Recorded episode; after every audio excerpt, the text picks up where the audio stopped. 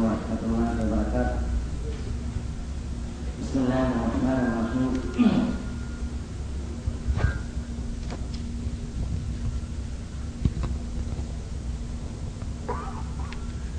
إن الحمد لله نحمده ونستعينه ونستهديه ونعوذ بالله من شرور أنفسنا وسيئات أعمالنا. من يهده الله فلا مضل له ومن يضلله فلا هادي له. وأشهد أن لا إله إلا الله وحده لا شريك له وأشهد أن محمدا عبده ورسوله. يا أيها الذين آمنوا اتقوا الله حق تقاته ولا تموتن إلا وأنتم مسلمون. يا أيها الناس اتقوا ربكم الذي خلقكم من نفس واحدة وخلق منها زوجها وبث منهما رجالا كثيرا ونساء واتقوا الله الذي تساءلون به والأرحام. إن الله كان عليكم رقيبا. يا أيها الذين آمنوا اتقوا الله وقولوا قولا سديدا. يصلح لكم أعمالكم ويغفر لكم ذنوبكم. ومن يطع الله ورسوله فقد فاز فوزا عظيما. ثم أما بعد فإن أصدق الكلام كلام الله وخير الهدي هدي محمد صلى الله عليه وسلم وشر الأمور محدثاتها وكل محدثة بدعة വകുല്ല ബിദഅത്തിൻ ബലാല വകുല്ല ബലാലത്തിൻ ഫിന്നാർ. സഹോദരന്മാരെ ഭടച്ചതമ്പുരാന്റെ വിധിവിലക്കുകൾ സൂക്ഷിക്കണമെന്ന് ഉണർത്തുകയും ഉപദേശിക്കുകയും ചെയ്യുകയാണ്. ഇന്ന് നമ്മൾ ഇവിടെ സംസാരിക്കുന്ന വിഷയം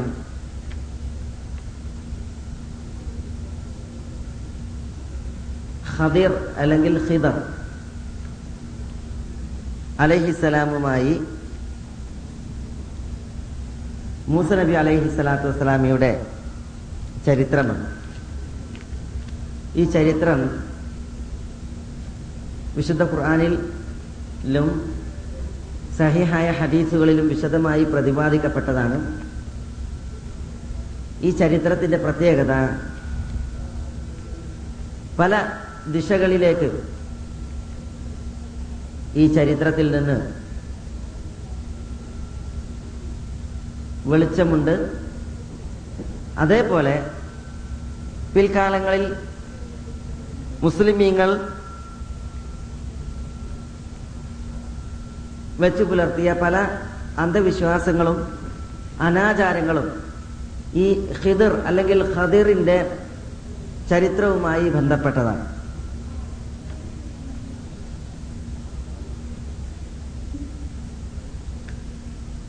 പല വിഷയങ്ങളും ഖദറിന്റെ സംഭവവുമായി ബന്ധപ്പെട്ട് അഭ്യൂഹങ്ങളാണ്.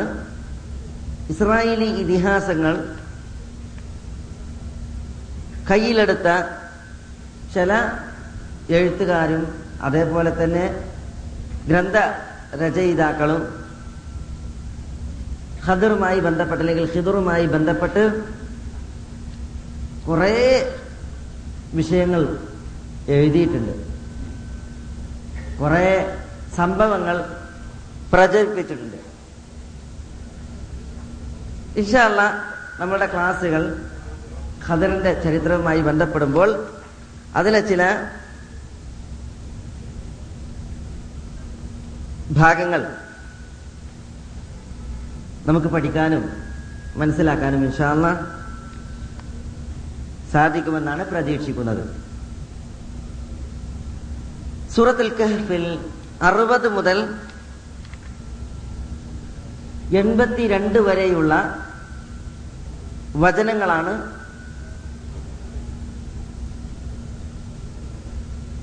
ഖദിർ അലൈഹി സ്വലാത്തു വസ്സലാമയും മൂസ നബി അലൈഹി സ്വലാത്തു വസ്സലാമയും തമ്മിലുള്ള സംഭവങ്ങൾ വിശദീകരിക്കുന്ന വചനങ്ങൾ. അതിന്റെ ആദ്യ ഭാഗം ഇന്ന് നമ്മൾ ഇവിടെ സംസാരിക്കാൻ എടുത്തു വെക്കുകയാണ് എന്താണ് അള്ളാഹു സുബാന തല തല വിഷയ സംബന്ധമായി പറയുന്നത് وإذ قال موسى لفتاه لا أبرح حتى أبلغ مجمع البحرين أو أمضي حقبا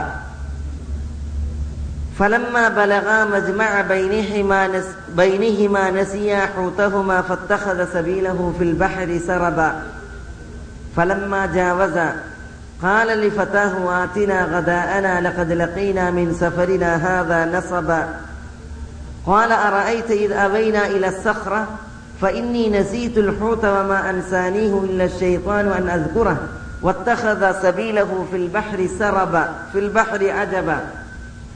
قال ذلك ما كنا نبغي فارتدا على آثارهما قصصا. فوجدا عبدا من عبادنا آتيناه رحمة من عندنا وعلمناه من لدنا علما. قال له موسى هل أتبعك على أن تعلمني مما علمت رشدا؟ قال إنك لن تستطيع معي صبرا. وكيف تصبر على ما لم تحط به خبرا؟ قال ستجدني إن شاء الله صابرا ولا أعصي لك أمرا.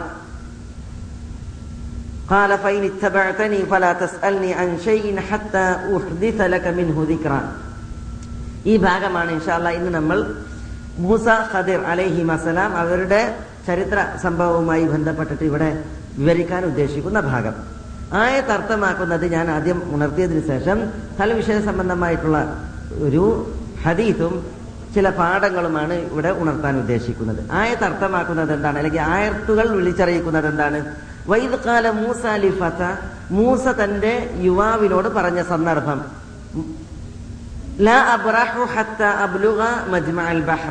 രണ്ട് സമുദ്രങ്ങൾ സന്ധിക്കുന്നിടത്ത് ഞാൻ എത്തുന്നത് വരെ ഞാൻ എന്റെ യാത്ര തുടർത്തും. ഔ അംദിയ ഹുഖ്ബ അല്ലെങ്കിൽ ദീർഘകാലം ഞാൻ സഞ്ചരിക്കും. അങ്ങനെ എന്റെ യാത്ര ഞാൻ തുടർത്തും. ഫലമ്മ ബലഗ മജ്മഅ ബൈനിഹിമ മൂസയും തന്റെ ഫതയും യുവാവും രണ്ട് സമുദ്രങ്ങളുടെ സംഗമ സ്ഥലത്ത് എത്തിയപ്പോൾ നസിയ ഹൂതഹുമ അവർ രണ്ടുപേരും അവരുടെ മത്സ്യം മറന്നുപോയി. മത്സ്യമാകട്ടെ മജ്മഉൽ ബഹ്റൈൻ അല്ലെങ്കിൽ രണ്ട് സമുദ്രങ്ങളുടെ സംഗമ സ്ഥലത്ത് വെച്ച് സമുദ്രത്തിൽ ഒരു തുരങ്കമുണ്ടാക്കി അതിലൂടെ പോയി.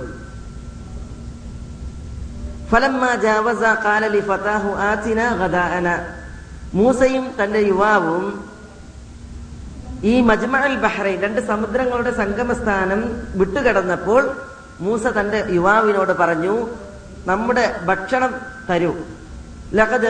മിൻ നസബ നമ്മുടെ യാത്രയിൽ വളരെയധികം ക്ഷീണം നമുക്ക് പിടികൂടിയിരിക്കുന്നു. കാല യുവാവ് മൂസയോട് പറഞ്ഞു നിങ്ങൾക്കറിയില്ലേ നമ്മൾ പാറയിൽ അഭയം തേടിയ സന്ദർഭം? അവിടെ ഞാൻ മത്സ്യം മറന്നുപോയി. വമ ആ മത്സ്യത്തെ ഓർക്കാൻ എന്നെ തൊട്ട് മറപ്പിച്ചത് പിശാജ് മാത്രമാണ്. മത്സ്യമാകട്ടെ രണ്ട് സമുദ്രങ്ങളുടെ സംഗമ സ്ഥാനത്ത് വെച്ച് സമുദ്രത്തിൽ ഒരു അത്ഭുതകരമായ രീതി വഴി സ്വീകരിച്ചിരിക്കുന്നു. പക്ഷെ നമ്മൾ ഹദീസ് വിശദീകരിക്കും അതിന്റെ പൂർണ രൂപം കിട്ടും. മൂസ പറഞ്ഞു അതാണ് നമ്മൾ പ്രതീക്ഷിക്കുന്ന ആഗ്രഹിക്കുന്നത് എന്ന് പറഞ്ഞാൽ ആ സ്ഥലമാണ് നമുക്ക് വേണ്ടത്. അങ്ങനെ വന്ന വഴിയെ തങ്ങളുടെ കാൽപ്പാടുകൾ നോക്കി അവർ തിരിച്ചു നടന്നു. അവിടെ എത്തിയപ്പോൾ മൂസയും തന്റെ കൂടെയുള്ള യുവാവും നമ്മുടെ ദാസന്മാരിൽ ഒരു ദാസനെ കണ്ടുമുട്ടി. ആ തൈനാഹു റഹ്മത്തമ്മിൻ എന്തിനാ ആ അടിമക്ക് നമ്മുടെ പക്കൽ നിന്നുള്ള കാരുണ്യം നാം നൽകിയിട്ടുണ്ട്. നമ്മുടെ പക്കൽ നിന്നുള്ള അറിവും നാം നൽകിയിട്ടുണ്ട്. അഭ്യസിപ്പിച്ചിട്ടുണ്ട്. മൂസ മൂസ ഈ വ്യക്തിയെ കണ്ടപ്പോൾ സംഗമസ്ഥാനത്ത് സമുദ്രത്തിന്റെ സംഗമസ്ഥാനത്തുള്ള ഈ വ്യക്തിയെ അള്ളാഹു കാരുണ്യം നൽകിയ ജ്ഞാനം പകർന്ന വ്യക്തിയെ കണ്ടപ്പോൾ മൂസ അദ്ദേഹത്തോട് പറഞ്ഞു ഹൽ അത്തബിയുകാലാൻ തുഅല്ലിമനി? മിമ്മ ഉല്ലിം തറുഷ്ദ സന്മാർഗമായി നിങ്ങൾ പഠിപ്പിക്കപ്പെട്ടത് നിങ്ങൾ എനിക്ക് പഠിപ്പിച്ചു തരണം. അതിന് ഞാൻ നിങ്ങളെ പിന്തുടരട്ടെ പിൻപറ്റട്ടെ. കാല അപ്പോൾ ആ വ്യക്തി പറഞ്ഞു ഇന്ന കലന്തസ്തീ അമഴിയ സുബ്ര നിങ്ങൾ എന്റെ കൂടെ വന്നാൽ നിങ്ങൾക്ക് ക്ഷമിക്കാനാവൂല. വക്കൈഫ തസ്ബിർ അല മാലം തുഹിദ് ബിഹി ഖുബ്ര നിങ്ങൾക്ക് സൂക്ഷ്മ വിവരമില്ലാത്ത വിഷയങ്ങൾ നിങ്ങൾ കേൾക്കുമ്പോൾ നിങ്ങൾ എങ്ങനെ ക്ഷമിക്കും? ഖാൽ അപ്പൊ മൂസ പറഞ്ഞു സത്യജിതുനി ഇൻഷാ അള്ളാ താങ്കൾക്ക് ഇൻഷാ അള്ളാ എന്നെ കണ്ടെത്താനാവും.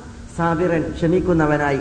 വല ആസീലക അമ്ര താങ്കളുടെ കൽപ്പന ഞാൻ ധിക്കരിക്കുകയില്ല.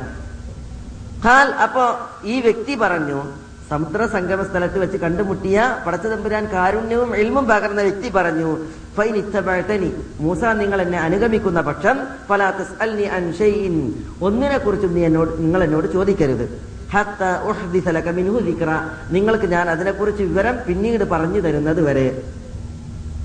ഇതാണ് ഈ മൂസ ഖദിർ സംഭവത്തിന്റെ വിഷയം വിശുദ്ധ ഖുർആൻ സൂറത്തിൽ കഹ്ഫിൽ വിശദീകരിക്കുമ്പോൾ അതിന്റെ പ്രഥമ ഭാഗം. അത് വിശദീകരിക്കാനുള്ള സമയമാണ് ഇന്ന് നമ്മുടെ ക്ലാസ്സിൽ നമുക്കുള്ളത്. അതുകൊണ്ട് ഇൻഷാല്ല ഞാൻ അത് അതാണ് ഇന്ന് വിശദീകരിക്കുന്നത്. ആ ഭാഗം.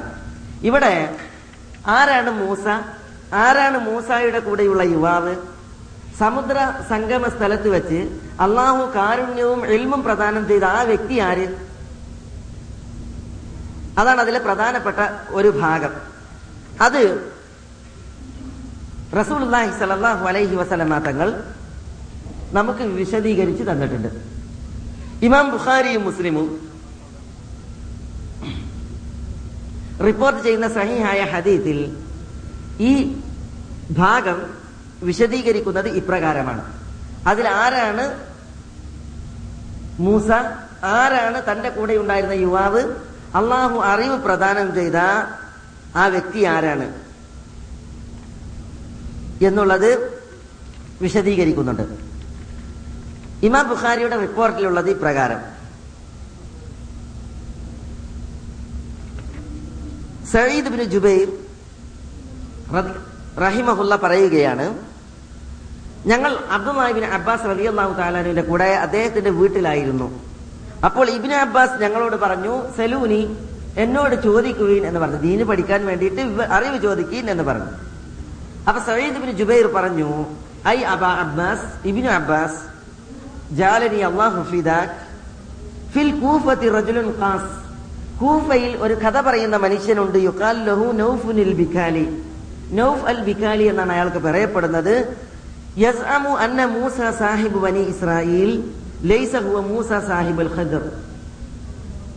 ബനു ഇസ്രയേൽ സന്തതികളിലേക്ക് നിയോഗിതനായ മൂസ ആ മൂസ ഒരിക്കലും ഖദറിനോട് സഹവസിച്ച അല്ലെങ്കിൽ ഖിദറിനോട് സഹവസിച്ച മൂസയല്ല എന്നാണ് നൌഫുനിൽ ബിക്കാലി പറയുന്നത്.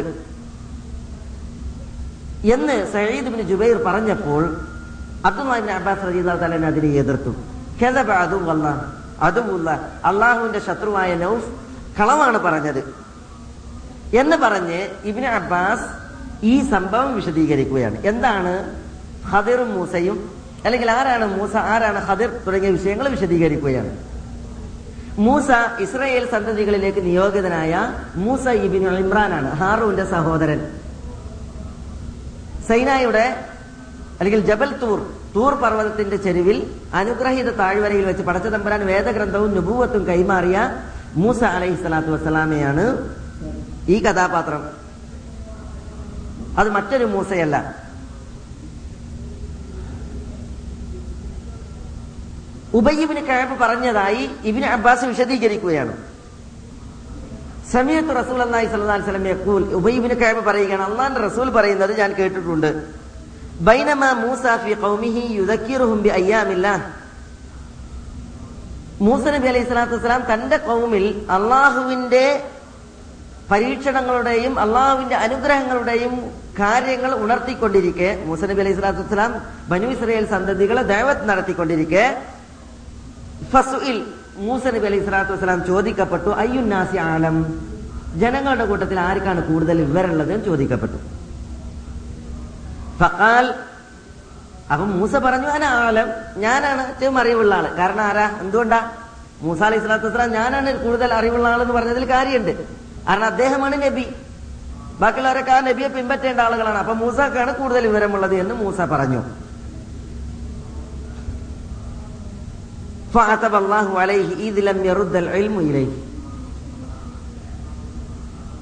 അള്ളാഹു സുബാന മൂസ നബി അലൈഹി സ്വലാത്തു വസ്സലാമെ ആ വിഷയത്തിൽ ആക്ഷേപിച്ചു.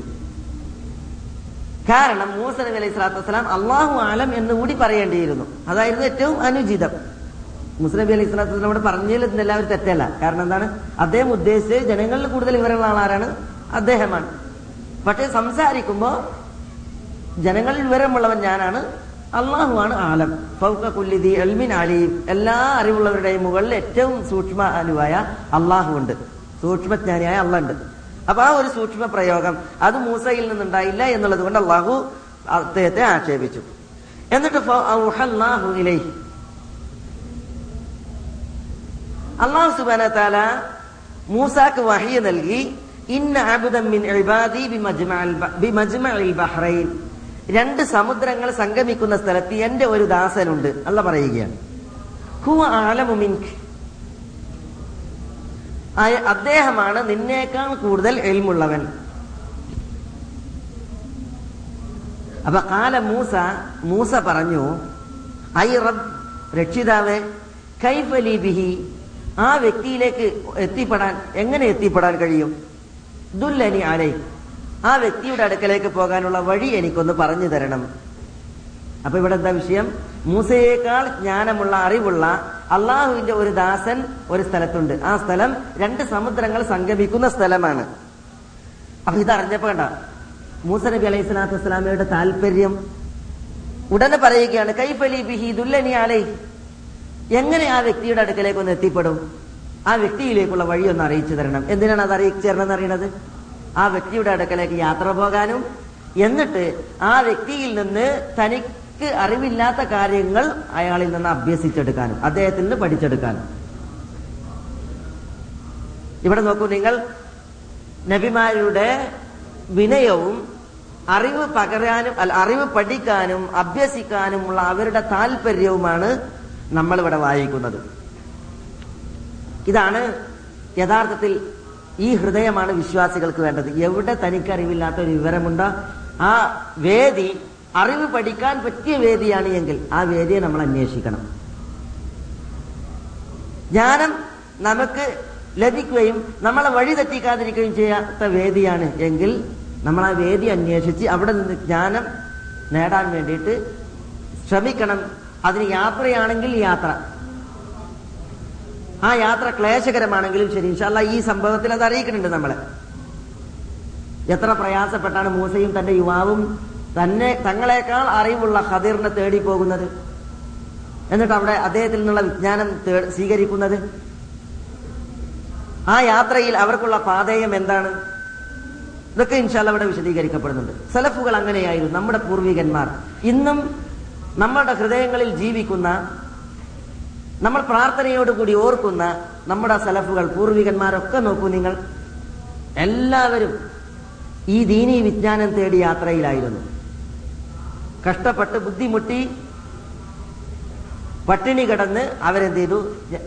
ഈ ദീനിനെ അന്വേഷിച്ച് പഠിച്ച് അത് പിൻതലമുറക്ക് കൈമാറിയത് കാരണത്താൽ ഇന്നും പ്രാർത്ഥനാമയമായിട്ടാണ് സജ്ജനങ്ങൾ അത്തരം സലഫുകളുടെ സലഫുകളെ പൂർവികന്മാരെ ഓർക്കുന്നത്. അത് അവർക്കുള്ള ബർക്കത്താണ് അവർക്കുള്ള കരാമത്വമാണ് മനസ്സിലായി? ഇമാം ബുഖാരിയെ പോലെ ഇമാം അഹമ്മദ് ബിൻ ഹംബലിനെ പോലെ ഇമാം ഷാഫിയെ പോലെ അതേപോലെ തന്നെ സലഫ് സാലിഹ്യങ്ങളായ ആളുകളെ പോലെ. എത്ര ക്ലേശകരമായിട്ടായിരുന്നു അവരുടെ യാത്ര?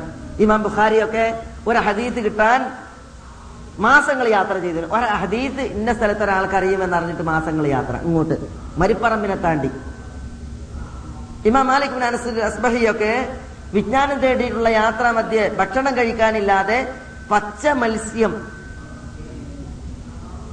ഉണ്ടല്ലോ. അത് വേവിക്കാൻ ടൈമില്ലായിട്ട്.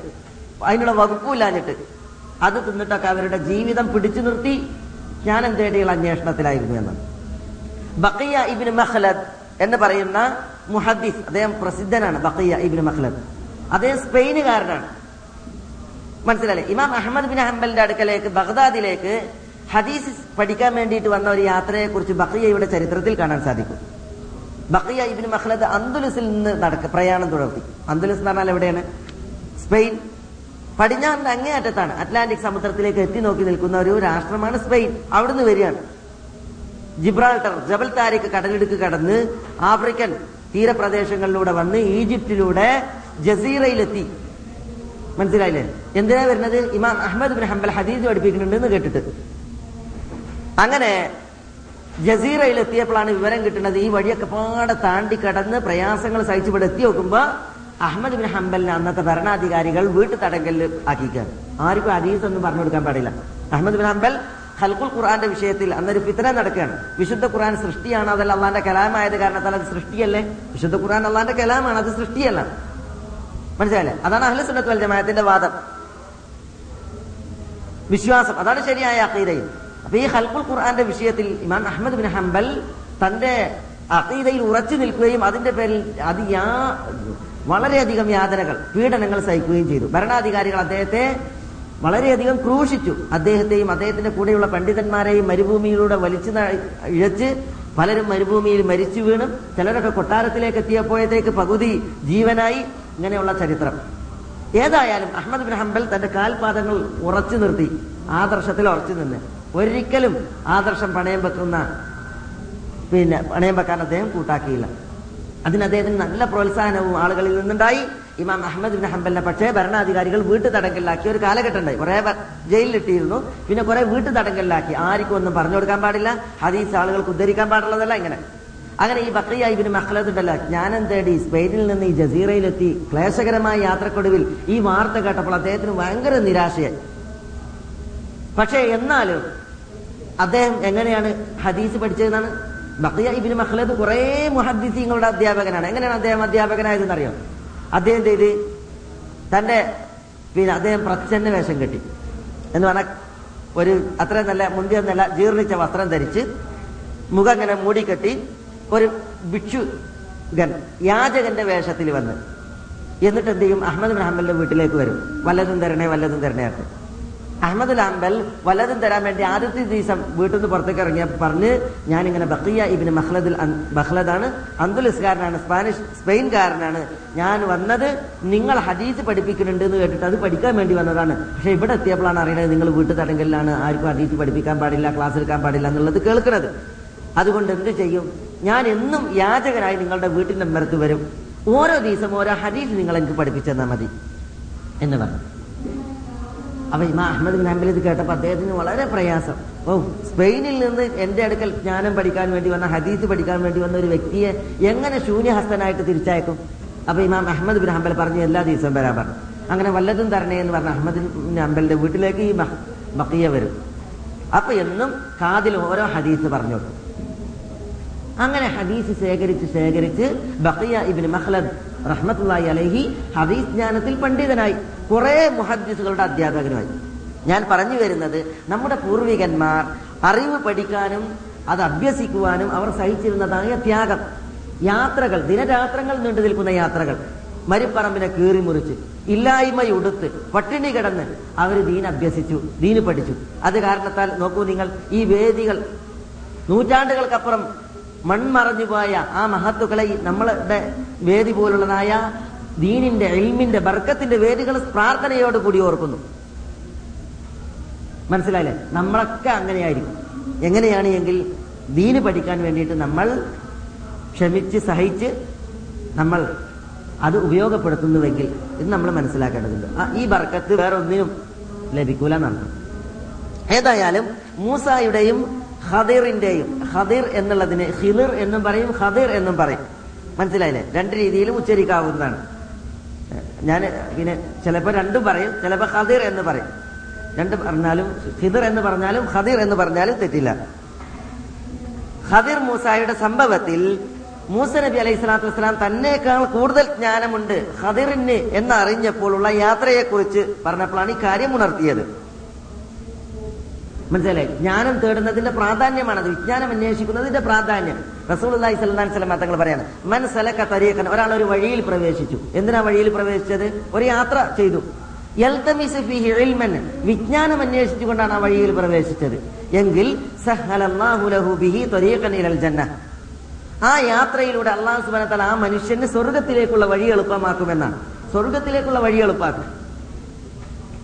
വിജ്ഞാനം തേടിയിട്ടുണ്ടെങ്കിലുള്ള പ്രത്യേകതയാണ് എത്ര ചില റിപ്പോർട്ടുകളിൽ കാണാം. അബുദർദാൽ എന്നൊക്കെ മറ്റൊക്കെ റിപ്പോർട്ട് ചെയ്യുന്ന റിപ്പോർട്ടുകളിൽ കാണാം. സമുദ്രത്തിലെ മത്സ്യങ്ങൾ ഈ മനുഷ്യന് വേണ്ടി പ്രാർത്ഥിക്കും. വാനലോകത്തിലെ മലക്കുകൾ ഈ മനുഷ്യന് അള്ളാഹുവിന്റെ കാരുണ്യം വന്നു കിട്ടാൻ വേണ്ടി പ്രാർത്ഥിക്കും. ഏത് മനുഷ്യന്? വിജ്ഞാനം അന്വേഷിക്കുന്ന മനുഷ്യന്. വിജ്ഞാനം അന്വേഷിക്കാൻ പറഞ്ഞിട്ടുണ്ടെങ്കിൽ കിതാബും ഇതേറ്റിട്ട് കോളേജിൽ പോവുക എന്നുള്ളത് മാത്രമല്ല.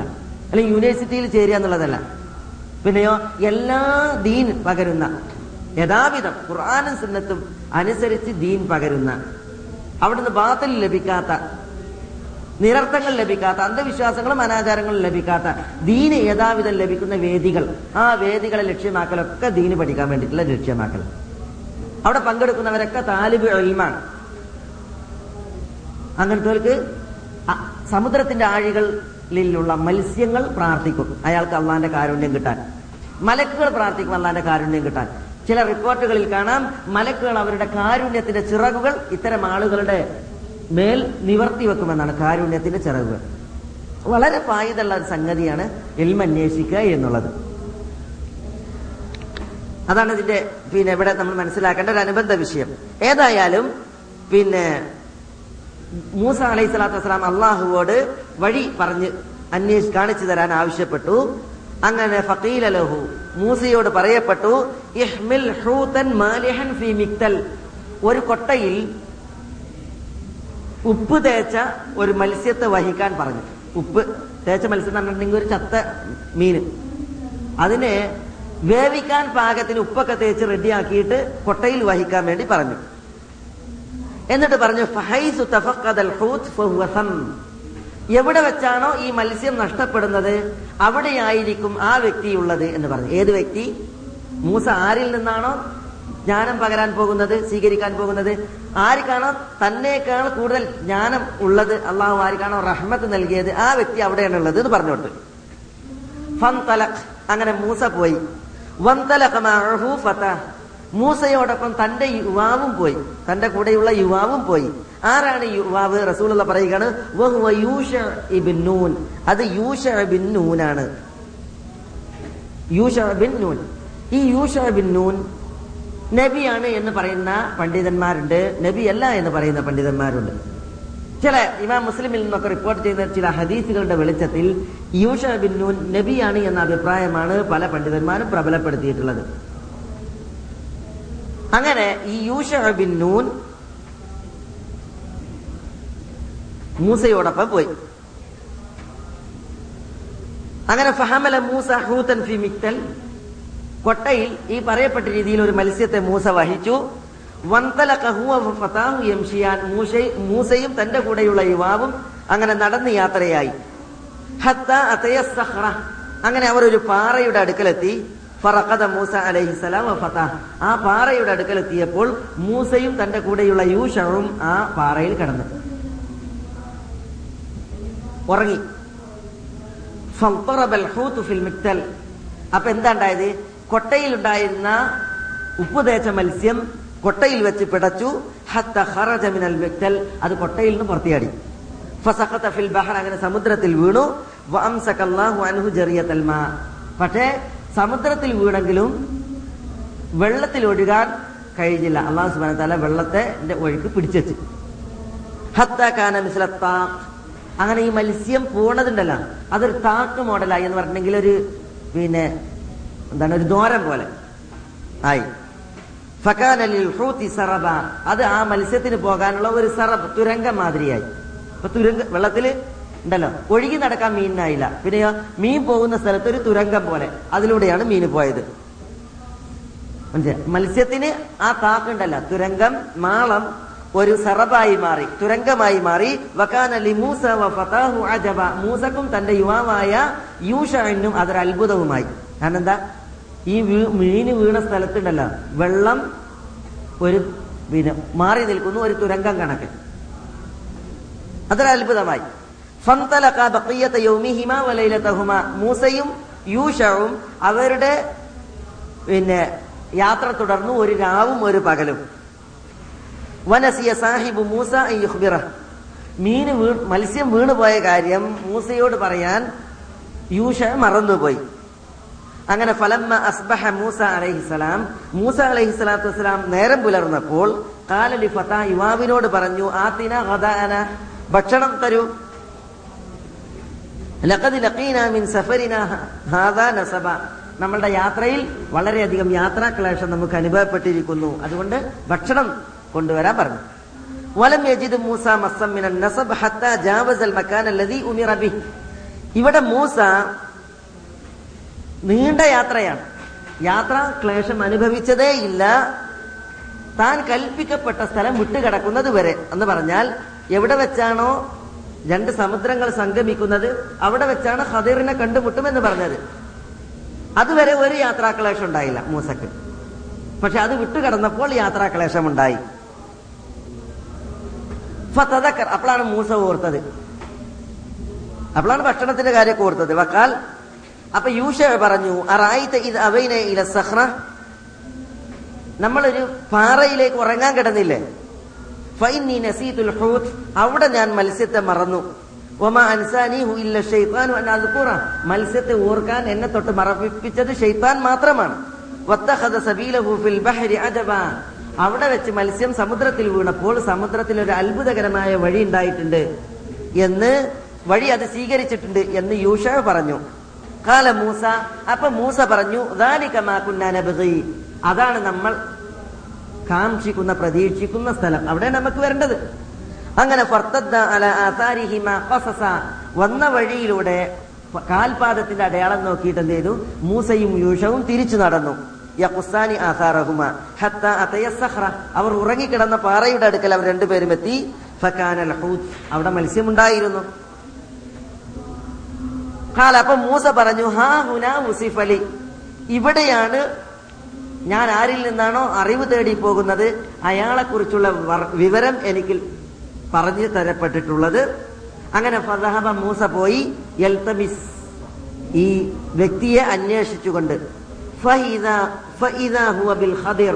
അപ്പോൾ അതാ മൂസ ഹദീറിനെ കാണുന്നു മുസജ്ജൻ സൗബൻ ഒരു വസ്ത്രം പുതച്ച രീതിയിൽ. മുസ്തൽഖിയൻ അല ഖഫ അങ്ങനെ മലർന്ന് കിടക്കുകയാണ് മലർന്ന് കിടക്കുന്നുണ്ട് ഒരു വസ്ത്രം ഇങ്ങനെ പുതച്ചിട്ടുണ്ട് ഫസല്ലം അലൈഹി മൂസ. മൂസ ഖദിറിനോട് സലാം ഓതി. ഫകശഫൽ അൽ ഖദിർ വജിഹി. അപ്പോൾ ഖദിർ മുഖത്ത് നിന്ന് വിരി നീക്കി പുത നീക്കി വഖാല അലൈക സലാം വഅന്ന ബി അർദിക സലാം. സലാം അടക്കി. എന്നിട്ട് കാല മൂസ പറഞ്ഞു അന മൂസ ഞാൻ മൂസയാണ്. അപ്പൊ ഖദീർ ചോദിച്ചു മൂസ ബനി ഇസ്രായേൽ ഇസ്രായേൽ സന്തതികളിലേക്ക് നിയോഗിതനായ മൂസയാണോ അഥവാ മൂസ ബിൻ ഇമ്രാനാണോ? കാലന മൂസ പറഞ്ഞു അതെ. കാല അപ്പൊ ഖദീർ പറഞ്ഞു ഇന്ന കാല മൂസ അള്ളാഹു പഠിപ്പിച്ച അറിവിലാണ് നിങ്ങളുള്ളത്. ആ അറിവ് എനിക്കില്ല. അല ഇൽമിൻ എനിക്ക് കുറെ വിവരം പഠിപ്പിച്ചിട്ടുണ്ട് അത് നിങ്ങൾക്കും അറിയില്ല.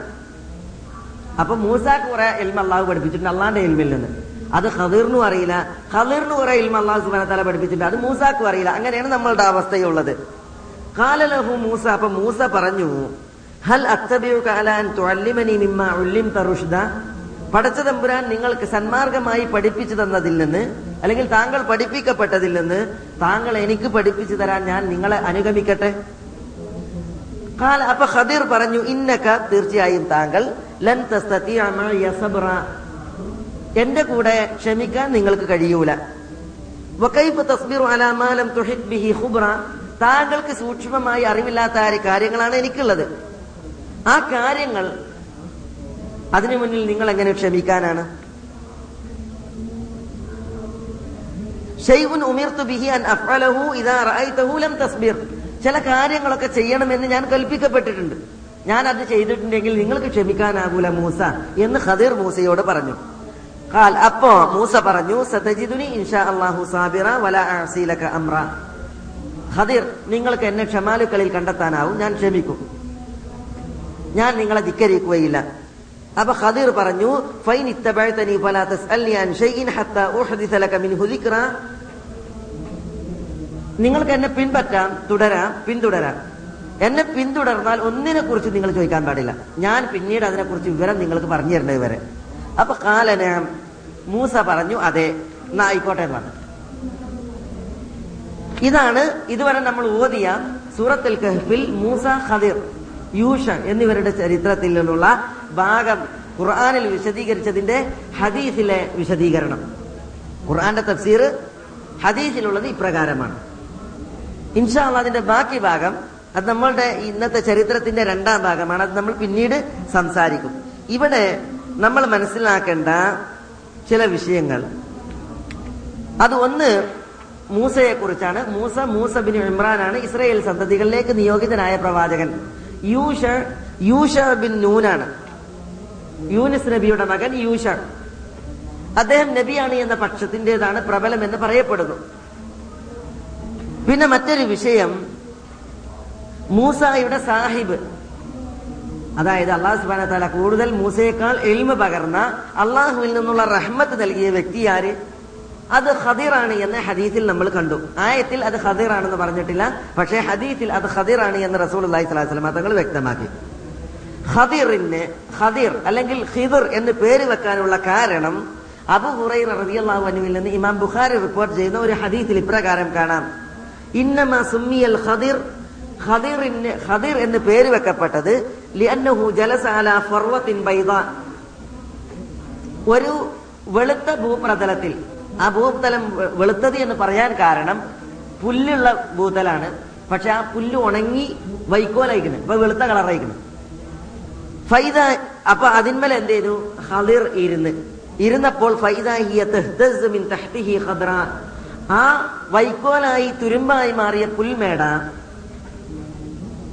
ഖദിർ ഇരുന്നത് കാരണത്താൽ അത് പച്ചയായി ഇളകിയാടാൻ തുടങ്ങിയെന്നാണ്.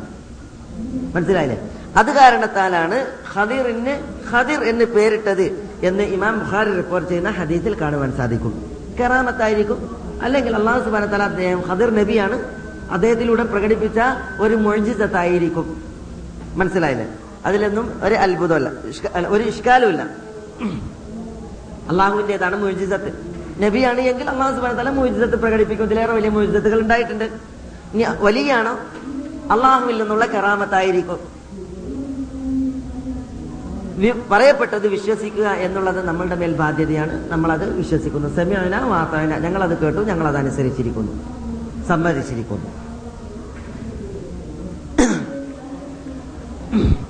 ഇവിടെ ഖദിറുമായി ബന്ധപ്പെട്ട ചില വിഷയങ്ങൾ അത് അടിസ്ഥാനപരമായിട്ട് നമ്മൾ അറിയേണ്ടത് അത്യാവശ്യമാണ്. കാരണം അന്ധവിശ്വാസങ്ങളും അനാചാരങ്ങളും ഒട്ടനവധി മുസ്ലിം സമൂഹത്തിൽ വേരൂന്നിയത് അതിന്റെ ഒരു അടിസ്ഥാനം ഇത്തരം സംഭവങ്ങളിലൂടെ സംഭവങ്ങളിൽ നമ്മൾ അറിയേണ്ട ചില അസിലുകൾ അടിസ്ഥാനങ്ങൾ നമ്മൾ അറിഞ്ഞില്ല എന്നുള്ളതാണ്. സൂഫി ചിന്തകൾ ഒരളവ് വരെ മുസ്ലിം സമൂഹത്തിൽ വേരോടിയത് ഇത്തരം കഥകളുടെ അടിസ്ഥാനത്തിൽ പല ചിന്തകളും അതേപോലെ തന്നെ പല പിന്നെ പിന്നെ ഈ അന്ധമായ കഥകളും സമൂഹത്തിൽ പ്രചരിച്ചതിനാലാണ്. മനസ്സിലായില്ലേ? ഈ ഖദറിന്റെ വിഷയവുമായി ബന്ധപ്പെട്ട് സൂഫിയാക്കൾ പല കള്ളക്കഥകളും മെനഞ്ഞുണ്ടാക്കിയിട്ടുണ്ട്. ഇൻഷാല്ല അതിന്റെ ചില ഭാഗങ്ങൾ നമുക്ക് പിന്നീട് വന്നേക്കാം. സമയമുണ്ടെങ്കിൽ. അപ്പോ എന്താണ് ഖദീർ? അതുമായി ബന്ധപ്പെട്ടിട്ടുള്ള ചില അസിലുകൾ അടിസ്ഥാനങ്ങൾ എന്താണ്? ഖദീറിന്റെ സംഭവത്തിൽ എന്താണ് ഉള്ളത്? നമുക്ക് പാഠമായി. അതറിഞ്ഞാൽ പിന്നെ നമ്മളെ സംബന്ധിച്ചിടത്തോളം പിന്നെ അന്ധവിശ്വാസത്തിന്റെയും അനാചാരത്തിന്റെയും ആളുകൾ നമുക്കൊരു വിഷയമല്ല. നമ്മളുടെ അസിൽ നമുക്ക് കിട്ടിയിട്ടുണ്ടെങ്കിൽ പിന്നെ നമുക്ക് നമ്മളുടെ വിശ്വാസവും അതിനനുസരിച്ചുള്ള കർമ്മങ്ങളും നേരെ ചൊവ്വെ കൊണ്ടെടുക്കാനാവും അറബിയിൽ പറയാറുണ്ട് അഫ്ബിത്തിൽ അർഷ് സുമ്മങ്കുഷ് ആദ്യം നൃത്തമാടുന്ന വേദി ഉറപ്പിച്ച് നിർത്തുക. എന്നിട്ട് അയിമ നൃത്താടിയിട്ടുണ്ടെങ്കിൽ പൊളിഞ്ഞാടി വെക്കൂല. അതേസമയം സ്റ്റേജിന്റെ ഉറപ്പില്ലെങ്കിലോ? അയിമ കയറി ആടിയിട്ടുണ്ടെങ്കിൽ ആദ്യം ആടണോ വീഴും. മനസ്സിലായി? അതിനാണ് അഫ്ബിത്തിൽ അർഷ് സുമ്മങ്കുഷ് എന്ന് പറയാം. അപ്പൊ നമ്മളെ അടുത്ത് അടിസ്ഥാനം ഉണ്ടായിട്ടുണ്ട് എങ്കിൽ പിന്നെ ഒരു പ്രശ്നമല്ല. നമ്മൾ കുലുങ്ങൂല. അസലുകൾ ഇല്ലാത്തതാണ് പ്രശ്നം. അതുകൊണ്ട് തന്നെ ഈ ഹദറിന്റെയും അതേപോലെ തന്നെ ഈ മൂസായുടെയും സംഭവത്തിൽ ധാരാളം വിഷയങ്ങളുണ്ട്. ആ വിഷയങ്ങളിൽ പലതും മുസ്ലിം സമൂഹത്തെ വഴിത്തിരിവിലേക്ക് കൊണ്ടുപോയ വിഷയങ്ങളാണ്. അതുകൊണ്ട് ചില അസലുകൾ ഈ വിഷയത്തിൽ നമ്മൾ അറിയൽ അത്യാവശ്യം. ആരാണ് ഖദിർ? ഖദിർ ആരാണ് എന്നതിൽ പല അഭിപ്രായങ്ങളുണ്ട്. ചിലർ പറഞ്ഞു ഖദിർ ഒരു മലക്കാണ്. ചിലർ പറഞ്ഞു ഖദിർ ഒരു വലിയാണ്. ചിലർ പറഞ്ഞു ഖദിർ ജിന്നാണ്. ചിലർ പറഞ്ഞു ജിന്നു അല്ല ഇൻസു അല്ല. അള്ളാഹുവിന്റെ മഷീയത്തിനനുസരിച്ച് സഞ്ചരിക്കുന്ന ഒരു പ്രത്യേക വർഗമാണ്. മറ്റു ചിലർ പറഞ്ഞു ഖദിർ നബിയാണ്. ആളുകളുടെ അഭിപ്രായങ്ങളെ ചങ്കിൾ തൊടാതെ വിഴുങ്ങുക എന്നുള്ളതിന് ഈ ആളുകളൊന്നും നബിമാരല്ല. നബിമാരായിരുന്നുവെങ്കിൽ അവർ മഴസൂമിയങ്ങളാണ് അവർക്ക് നുപൂവത്തുണ്ട് വഹിയുണ്ട് നമ്മൾ എന്ത് ചെയ്യണം? അതങ്ങനെ തന്നെ സ്വീകരിക്കണം. അതിനപ്പുറം ഏത് വ്യക്തി വന്നാലും അവരുടെ വാക്കുകൾ പ്രമാണങ്ങളുമായി മാറ്റിവരച്ച് പ്രമാണത്തിനൊത്തതെന്തോ അത് സ്വീകരിക്കലാണ് നമ്മളുടെ മേൽ കൽപ്പിക്കപ്പെട്ടത്. തിൽക ഉമ്മത്തുൻ കത് ഖലത്. ലഹാ മാ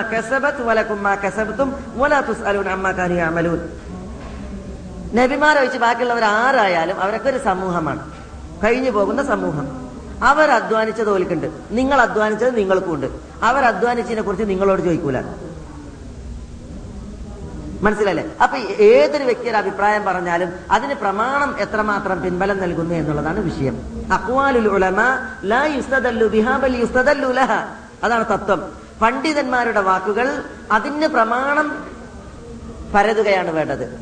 അത് പ്രമാണമാക്കുകയല്ല. പണ്ഡിതന്മാരുടെ വാക്കുകൾ കൊണ്ട് പ്രമാണമാക്കാൻ പാടുള്ളതല്ല. അതിന് പ്രമാണം എത്രമാത്രം പിൻബലമുണ്ട് എന്ന് പ്രമാണങ്ങൾ കൊണ്ട് അതിനെ മാറ്റിരക്കുകയാണ് വേണ്ടത്. അതാണ് തത്വം. അതുകൊണ്ട് തന്നെ ഹദീറിന്റെ വിഷയത്തിൽ പറയപ്പെട്ട അഭിപ്രായങ്ങളിൽ ഏറ്റവും പ്രബലമായിട്ടുള്ള അഭിപ്രായം ഭൂരിപക്ഷ മുഫസിറുകളും ഭൂരിപക്ഷ ഉസൂലി പണ്ഡിതന്മാരും ഭൂരിപക്ഷ മുഹദ്ദിസീങ്ങളും ഭൂരിപക്ഷ ചരിത്രകാരന്മാരും അദ്ദേഹം നബിയാണ് എന്ന അഭിപ്രായമാണ്. അദ്ദേഹം നബിയാണ് എന്ന അഭിപ്രായക്കാരൻ. അതിനുള്ള തെളിവ് അവർ പറയുന്നത് അദ്ദേഹം നബിയാണ് എന്ന അഭിപ്രായത്തെ ശക്തിപ്പെടുത്തുന്ന രീതിയിലാണ്. ഖദിർ നബിയാണ് എന്നുള്ളതിനുള്ള തെളിവ് വിശുദ്ധ ഖുറാൻ അള്ളാഹു സുബാന തല ഈ ഖദിറിന്റെ സംഭവം പറയുമ്പോൾ പറയുന്നത് ഇപ്രകാരമാണ്.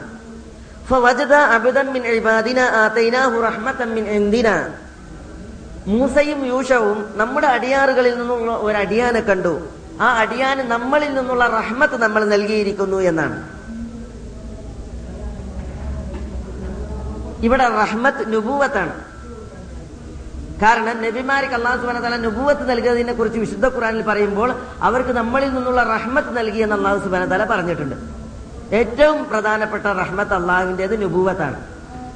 ഈ വചനം ഖദിർ നബിയാണ് എന്നറിയിക്കുന്നു. അതേപോലെ തന്നെ അള്ളാഹു സുബാന താല ഈ ഖദിറിന്റെ സംഭവത്തിൽ പറഞ്ഞു "വഅല്ലംനാഹു മിൻ ലദുന്നാ ഇൽമ. നമ്മുടെ പക്കലിൽ നിന്നുള്ള ഇൽമിനെ നാം അദ്ദേഹത്തിന് നൽകി പഠിപ്പിച്ചു. ഇവിടെ അള്ളാഹുവിൽ നിന്നുള്ള അൽ എൽമുൽ ലതുന്നി എന്താണ്? അത് നുപൂവത്താണ് അതാണ് മുഫസ്സിറുകൾ വ്യാഖ്യാനിച്ചിട്ടുള്ളത്. അള്ളാഹുവിൽ നിന്നുള്ള എൽമ് അത് അള്ളാഹുവിൽ നിന്നുള്ള നുപൂവത്താണ് അതുകൊണ്ട് അദ്ദേഹം ഈ ആയത്തിന്റെ ഭാഗം അറിയിക്കുന്നതനുസരിച്ച് നബിയാണ്. അതേപോലെ തന്നെ മറ്റൊരു തെളിവ് മൂസ ഖദീറിനോട് പറയുന്നുണ്ട് ഹൽ അത്തബിയു കാല അൻ തുഅല്ലിമനി മിമ്മ ഉല്ലിംത റുഷ്ദ? പടച്ച തമ്പുരാൻ നിങ്ങൾക്ക് സന്മാർഗമാക്കി പലതും പഠിപ്പിച്ചെന്ന്. താങ്കൾ പഠിപ്പിക്കപ്പെട്ടതിൽ നിന്ന് താങ്കൾ എന്നെ പഠിപ്പിക്കാൻ ഞാൻ നിങ്ങളെ പിൻപറ്റട്ടെ എന്ന് മൂസ ചോദിക്കുന്നുണ്ട്.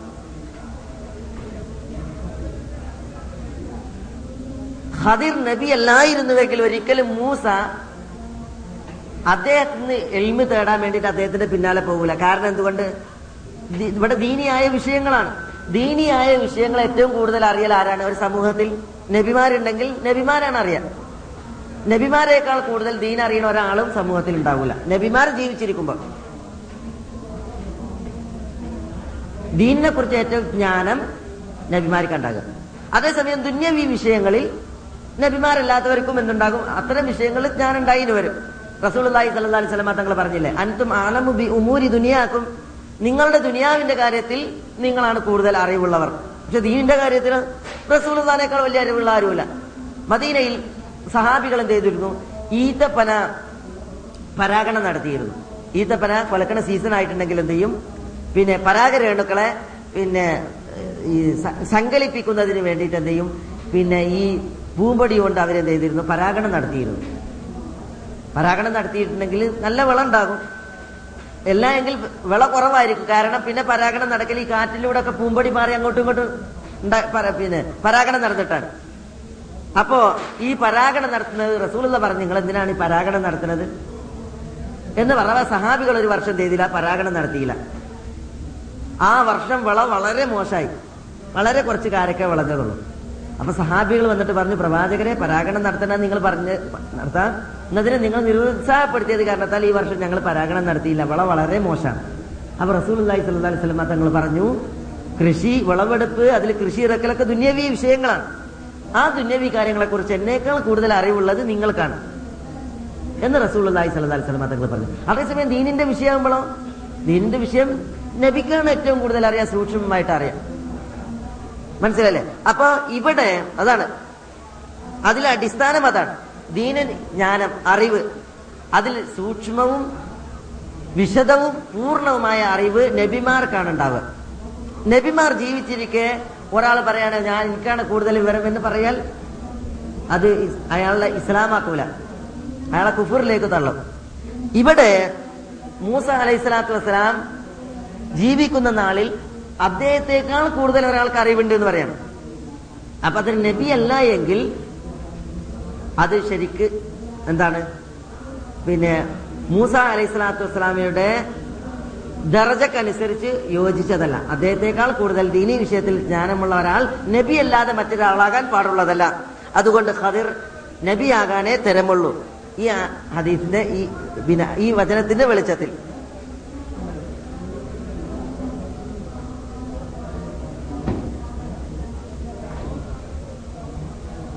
പിന്നെ മാത്രല്ല ഖദിർ നബിയാണെന്ന് അറിയിക്കുന്ന മറ്റൊരു വിഷയം ഇവരുടെ യാത്രയിൽ നടക്കുന്ന സംഭവങ്ങളാണ്.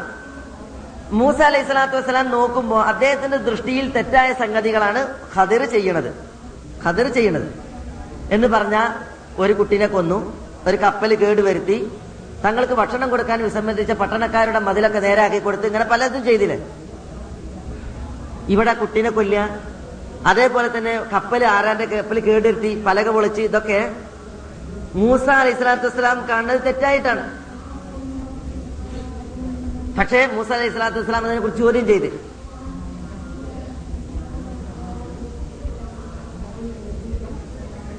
അപ്പൊ ഖദിർ അത് വിശദീകരിച്ചു കൊടുക്കണില്ല പക്ഷേ മൂസ എന്ത് ചെയ്യാണ്?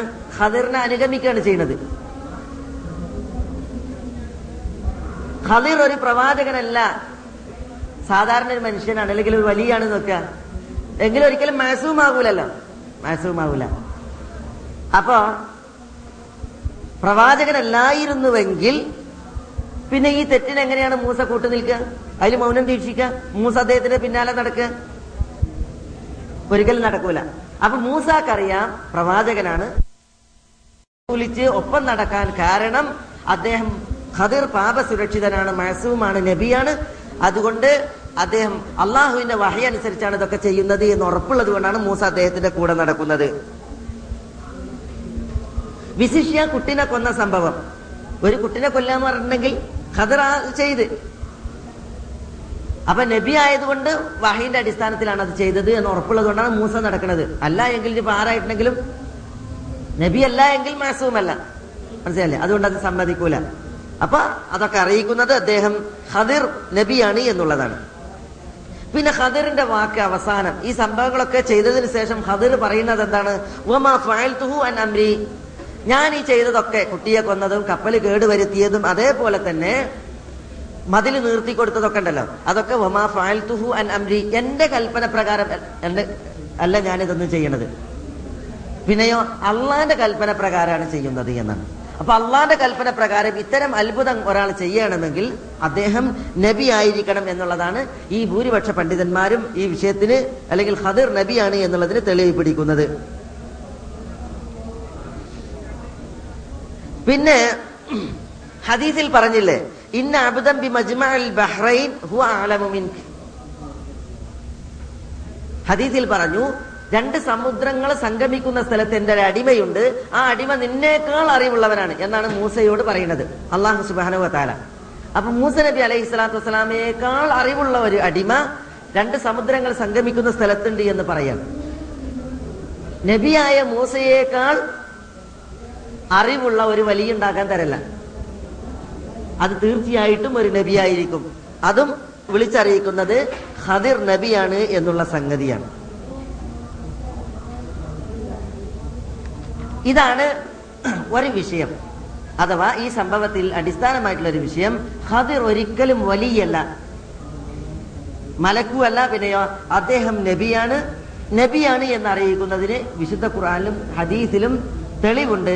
ഭൂരിപക്ഷ മുഫസിറുകളും ഉസൂലി പണ്ഡിതന്മാരും മുഹദ്ദിഫീങ്ങളും ഹദിർ നബിയാണ് എന്ന അഭിപ്രായക്കാരാണ് അവരുടെ ആ വാദമാണ് ശരിയായിട്ടുള്ളത്. മറ്റൊരു വിഷയം ഖദിറിന്റെ ജീവിതവുമായി ബന്ധപ്പെട്ടിട്ടുള്ളതാണ്. മൂസ നബി അലൈഹി സ്വലാത്തു വസ്സലാമയുടെ കാലഘട്ടത്തിൽ ജീവിച്ച ഈ ഖദീർ മരണപ്പെട്ടിട്ടുണ്ടോ അല്ലതല്ല ജീവിച്ചിരിപ്പുണ്ടോ? ഇന്നും. ഒരു വിഭാഗം ആളുകൾ വിശ്വസിക്കുന്നത് ഖദീർ മരണപ്പെട്ടിട്ടില്ല അയാൾ ജീവിച്ചിരിപ്പുണ്ട് എന്നാണ്. എവിടെ ജീവിച്ചിരിപ്പുണ്ട്? ആ വാദം കൂടുതൽ പേറി നടന്നത് സൂഫിയാക്കളാണ്. സൂഫിയാക്കൾ മനുഷ്യരുമായി ഒട്ടിയുള്ള ജീവിതവും ആൾക്കൂട്ടത്തോട് സഹകരിച്ചിട്ടുള്ള അവരുടെ ജനസമ്പർക്ക ജീവിതവും ഒക്കെ വലിച്ചെറിഞ്ഞ് സന്യാസം സ്വീകരിച്ച് മലമടക്കുകളിലും ആൾക്കൂട്ടത്തിലും തെന്നിയുമൊക്കെയുള്ള അവരുടെ ആത്മീയ സന്യാസ ജീവിതം തുടർത്തിയപ്പോൾ അവർ പറയാൻ തുടങ്ങി ഞങ്ങൾ ഹദിറുമായി പിന്നെ സഹവസിച്ചിട്ടുള്ള ജീവിതമാണ്. ഹദിർ മരിച്ചിട്ടില്ല. ഞങ്ങൾക്ക് ഭക്ഷണം തരുന്നത് ഹദീറാണ് ഞങ്ങളെ സപ്പോർട്ട് ചെയ്യുന്നത് ഹദീറാണ് ഞങ്ങളോടൊപ്പം ഉണ്ട് ഞങ്ങൾ ആത്മീയ ജീവിതത്തിലാണ്. എന്ന് സൂഫിയാക്കൾ പറയാൻ തുടങ്ങി. സൂഫി കഥകൾ അതുമായി ബന്ധപ്പെട്ട് കുറേ ഉണ്ട് അവരുടെ വാദം ഹദിർ മരിച്ചിട്ടില്ല എന്നുള്ളതാണ്. ചില പണ്ഡിതന്മാർ ഖദിർ മരിച്ചിട്ടില്ല എന്ന വാദം ചരിത്രത്തിൽ ഉന്നയിച്ചിട്ടുണ്ട്. പക്ഷെ അവരാരും സൂഫിയാക്കളുടെ ഈ വാദം എഴുന്നള്ളിക്കുന്നവരല്ല. അത് വേറെ വിഷയം. പണ്ഡിതന്മാരിൽ സൂക്ഷ്മാലുക്കളായ അതേപോലെ തന്നെ സൂക്ഷ്മമായി ഒന്നുകൂടി വിഷയം പഠി പിന്നെ അപഗ്രഥിച്ച് പഠിച്ച ഇമാം ബുഖാരി അതേപോലെ ഇബ്രാഹിമുൽ ഹർബി ഇമാം ഇബിനുൽ ജൗസി ഇമാം ഇബിന് കത്തീർ അൽ ഹാഫിൽ ഇബിൻ ഹജർ അൽ അസ്കലാനി റഹ്മത്തുള്ളാഹി അൽ ജമീർ ഇവരുടെ ഒക്കെ ശക്തമായ പഠനത്തിന് ശേഷമുള്ള അവരെത്തിപ്പെട്ട അഭിപ്രായം ഖദീർ മരണപ്പെട്ടിട്ടുണ്ട്. റസൂൽ അള്ളാഹി സ്വലാഹി സ്വലമ തങ്ങൾ നിയോഗിതനാകുന്നതിന് മുമ്പ് ഖദീർ മരണപ്പെട്ടിട്ടുണ്ട് എന്നുള്ളതാണ്.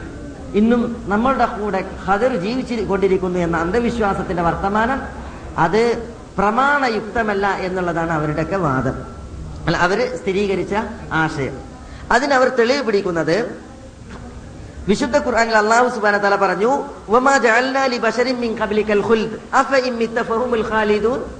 അള്ളാഹു സുബാന തല പ്രവാചകനോട് പറയാണ് പ്രവാചകരെ നിങ്ങൾക്ക് മുമ്പ് ഒരാൾക്കും നമ്മൾ മരണം അല്ല ജീവിതം എന്നും എന്നും ഇവിടെ ജീവിക്കുക എന്നുള്ളത് നിശ്ചയിച്ചിട്ടില്ല. സ്വല്ലല്ലാഹി അലൈഹി വസല്ലമ തങ്ങൾക്ക് മുമ്പ് ഒരു മനുഷ്യനും എന്നും മരിക്കാതെ ഈ ദുനിയാവിൽ ജീവിക്കുക എന്നുള്ളത് നിശ്ചയിച്ചിട്ടില്ല. അഫ മിത്ത ഖാലിദൂൻ. പ്രവാചകരെ നിങ്ങൾ മരിച്ചാൽ പിന്നെ നിങ്ങളല്ലാത്ത ജനങ്ങളൊക്കെ ഇവിടെ ബാക്കിയാകും ഈ ദുനിയാവിൽ എന്നും എന്നും ജീവിക്കാൻ അർഹതയും അവകാശവുമുള്ള ഒരു വ്യക്തി ഉണ്ടായിരുന്നത്. അതാണ് അള്ളാഹുവിന്റെ റസൂൽ സല്ലല്ലാഹു അലൈഹി സ്വലമ തങ്ങൾ. പ്രവാചകൻ മരണത്തിലൂടെ യാത്രയായിട്ടുണ്ട് എങ്കിൽ ജനങ്ങളൊക്കെ അങ്ങനെയാണ്. മരണത്തിലൂടെ യാത്രയാകും. പിന്നെ മാത്രല്ല റസൂലുള്ളാക്ക് മുമ്പ് ഒരു മനുഷ്യനും അള്ളാഹു ഈ ദുനിയാവിൽ ഹുൽദ് എന്നും എന്നും ജീവിക്കുക എന്നുള്ളത് ഉണ്ടാക്കിയിട്ടില്ല. അപ്പൊ മനുഷ്യന്മാരുടെ കൂട്ടത്തിൽ ഒരാളാണ് ഹദിറും അദ്ദേഹവും മരണപ്പെട്ടിട്ടുണ്ട് എന്ന് വിശുദ്ധ ഖുറാന്റെ ഈ ആമായ പ്രയോഗം നമ്മളെ വിളിച്ചറിയിക്കുന്നു. രണ്ടാമത് പണ്ഡിതന്മാർ ഹദിർ മരണപ്പെട്ടിട്ടുണ്ട് എന്നുള്ളതിന് തെളിവായി ഉദ്ധരിക്കുന്നത് അള്ളാഹുവിന്റെ ഈ വചനമാണ്. വൈദ് അഹദ് അള്ളാഹു മീസാഖൻ നബിയീൻ നബിമാരുടെ കരാർ പടച്ച തമ്പുരാൻ സ്വീകരിച്ച സന്ദർഭം നിങ്ങൾ ഓർക്കണം. എന്താണ് കരാറ്? ലമ ആതൈത്തുക്കും മിൻ കിതാബിൻ വഹിക്മത്തിൻ അള്ളാഹു സുബാന തല കരാറ് സ്വീകരിച്ചത് നബിമാർക്ക് വേദഗ്രന്ഥവും അതേപോലെ തന്നെ നുപൂവത്തും കൈമാറിയ സന്ദർഭത്തിൽ സുമ്മ ജാക്കും റസൂലും മുസദ്ദിഖുൻ ലിമാ മഅക്കും നിങ്ങൾക്ക് ശേഷം നിങ്ങളുടെ പക്കലുള്ള നബിമാരുടെ പക്കലുള്ളതിനെ സത്യപ്പെടുത്തിക്കൊണ്ട് ഒരു നബി വരാനിരിക്കുന്നു റസൂൽ വരാനിരിക്കുന്നു. നമ്മുടെ പ്രവാചകൻ സല്ലാ അലൈഹി സ്വലമാ തങ്ങളാണ്. ആ നബി വന്നാൽ ആ നബിയിൽ എല്ലാ നബിമാരും വിശ്വസിക്കണം. നിങ്ങൾ എല്ലാവരും വിശ്വസിക്കണം. ആ നബിയെ നിങ്ങൾ എല്ലാവരും സഹായിക്കണം സപ്പോർട്ട് ചെയ്യണം എന്ന് പറഞ്ഞിട്ട് അള്ളാഹു മുഴുവൻ നബിമാരിൽ നിന്നും കരാർ സ്വീകരിച്ചിട്ടുണ്ട്. കാല എന്നിട്ട് അള്ളാഹു നബിമാരോട് പറഞ്ഞു അഹത്തും അനാദാലിക്കും അലാദാലിക്കും ഇസ്രി ഈ കരാർ നിങ്ങൾ സ്ഥിരീകരിച്ചോ? ഈ ഉടമ്പടി നിങ്ങൾ ഉറപ്പിച്ചോ എന്ന് അള്ളാഹു സുബാന തല ചോദിച്ചപ്പോൾ ഹാലു എല്ലാ നബിമാരും പറഞ്ഞു അഹ്റർന കരാർ ഞങ്ങൾ ഉറപ്പിച്ചിരിക്കുന്നു. ഖാല അപ്പൊ പറഞ്ഞു ഫഷ്ഹദു നിങ്ങൾ സാക്ഷികളാണ്. വാന മഴക്കുമിന ഷാഹിദീൻ ഞാനും നിങ്ങളോടൊപ്പം സാക്ഷിയാണ്. ഇബിൻ അബ്ബാസ് പറയാണ് ഒരു നബിയും നിയോഗിതനായ ഒരു നബിയുമില്ല. റബ്ബിന്റെ ഈ കരാർ റബ്ബിൽ നിന്ന് സ്വീകരിക്കാതെ. മുഹമ്മദ് നബി സല്ലാ അലൈഹി സ്വലമ തങ്ങൾ നബിയായി വരികയും ആ പ്രവാചകൻ ജീവനോടുകൂടി ഈ ഭൂമുഖത്തുണ്ടാവുകയും ചെയ്തിട്ടുണ്ട് എങ്കിൽ മുഹമ്മദ് നബിയിൽ വിശ്വസിക്കണം മുഹമ്മദ് നബിയെ സപ്പോർട്ട് ചെയ്യുകയും വേണം. എന്നുള്ളതാണ് അള്ളാഹു സുബാൻ തല ഇവിടെ പറയുന്നത്. പണ്ഡിതന്മാർ പറയുന്നത് ഖദിർ നബിയാണ്. മരിക്കാതെ ഖദിർ ജീവിക്കുന്നുവെങ്കിൽ നമ്മുടെ പ്രവാചകൻ സല്ലല്ലാഹു അലൈഹി വസല്ലമ തങ്ങളുടെ അടുക്കലേക്ക് ഖദിർ വരേണ്ടിയിരുന്നു. എന്നിട്ട് ആ നബിയിൽ വിശ്വാസം പ്രഖ്യാപിക്കേണ്ടിയിരുന്നു. ആ പ്രവാചകനെ സപ്പോർട്ട് ചെയ്യേണ്ടിയിരുന്നു. നമ്മുടെ പ്രവാചകൻ സല്ലല്ലാഹു അലൈഹി വസല്ലമ തങ്ങൾ മക്കയുടെ മണൽ പറപ്പിൽ പര- പരപ്പിൽ വളരെ വലിയ യാതനകൾക്കും വേദനകൾക്കും വിധേയനായിട്ടുണ്ട്. തീക്ഷണമായ പരീക്ഷണങ്ങൾ റസൂൽ അള്ളാഹി സ്വലാഹു സ്വലമ തങ്ങൾ അനുഭവിച്ചിട്ടുണ്ട്. മരണത്തിന്റെ വക്ക് വരെ എത്തിയ പീഡനത്തിന്റെ കഥകൾ റസൂലുള്ളാന്റെ ജീവിതത്തിൽ കഴിഞ്ഞു പോയിട്ടുണ്ട്. ഉഖുബത്ത് പിന്നെ അബി മൊഴീത്തിനെ പോലുള്ളവർ പ്രവാചകന്റെ കഴുത്തിൽ മുണ്ടിട്ട് മുറുക്കി അവസാന ശ്വാസം പ്രവാചകൻ വരിക്കുന്ന സന്ദർഭത്തിൽ അള്ളാന്റെ ഔദാര്യവും അബൂബക്കർ റളിയല്ലാഹുവിന്റെ സാന്നിധ്യവും ഇല്ലായിരുന്നുവെങ്കിൽ റസൂലുള്ളാന്റെ ജീവൻ അറ്റുപോകുമായിരുന്നു. അങ്ങനത്തെ കഷ്ടപ്പാട് റസൂലുള്ളാക്ക് ഉണ്ടായിട്ടുണ്ട്. ഖദിർ ജീവിച്ചിരിക്കുന്ന വ്യക്തിയായിരുന്നുവെങ്കിൽ അള്ളാഹു കരാർ സ്വീകരിച്ചതല്ലേ? എന്തുകൊണ്ടാണ് ഖദീറിന്റെ സാന്നിധ്യം പ്രവാചകന് നേരെ ഉണ്ടായില്ല? റസൂലുള്ളാനെ സഹായിക്കാൻ പ്രവാചകനെ സപ്പോർട്ട് ചെയ്യാൻ? ഇതാണ് പണ്ഡിതന്മാർ ചോദിക്കുന്നത്. അപ്പോ ഖദിർ മരണപ്പെട്ടിട്ടുണ്ട് എന്നുള്ള ആശയം അതാണ് ശരി എന്നർത്ഥം. അതേപോലെ തന്നെ സ്വല്ലല്ലാഹി അലൈഹി വസല്ലം തങ്ങൾ പറഞ്ഞ ചില വചനങ്ങൾ. സഹാബികളെ നോക്കിയിട്ട് റസൂലുള്ള പറഞ്ഞിട്ടുണ്ട്. ഒരു ദിനം നിസ്കരിച്ചുകൊണ്ടിരിക്കെ നിസ്കാര ശേഷം റസൂലുള്ള പറയുകയാണ് അറഅയ്തുക്കും ലൈലതക്കും ഹാദിഹി ഫൈന അലാ റഅസി മിൻഹാ ലാ ഹുവ അലാ അർദി അഹദ്. റസൂലുള്ള പറയാണ് ഇന്ന് രാത്രി നമ്മൾ ഇതാ കണ്ടുമുട്ടുന്നു. ഈ കണ്ടുമുട്ടുന്നവരിൽ നൂറ് വർഷം പിന്നിടുമ്പോൾ ആ നൂറ് വർഷം തുടങ്ങുമ്പോണ്ടല്ലോ. ഇന്നുള്ളവരിൽ ഈ ഭൂമുഖത്തുള്ളവരിൽ നൂറ് വർഷം തികയുമ്പോൾ ഒരാളും ഭൂമിയുടെ പരപ്പിൽ ജീവിച്ചിരിപ്പുള്ളവരുണ്ടാവില്ല എന്നാൽ എല്ലാവരും മരിക്കും.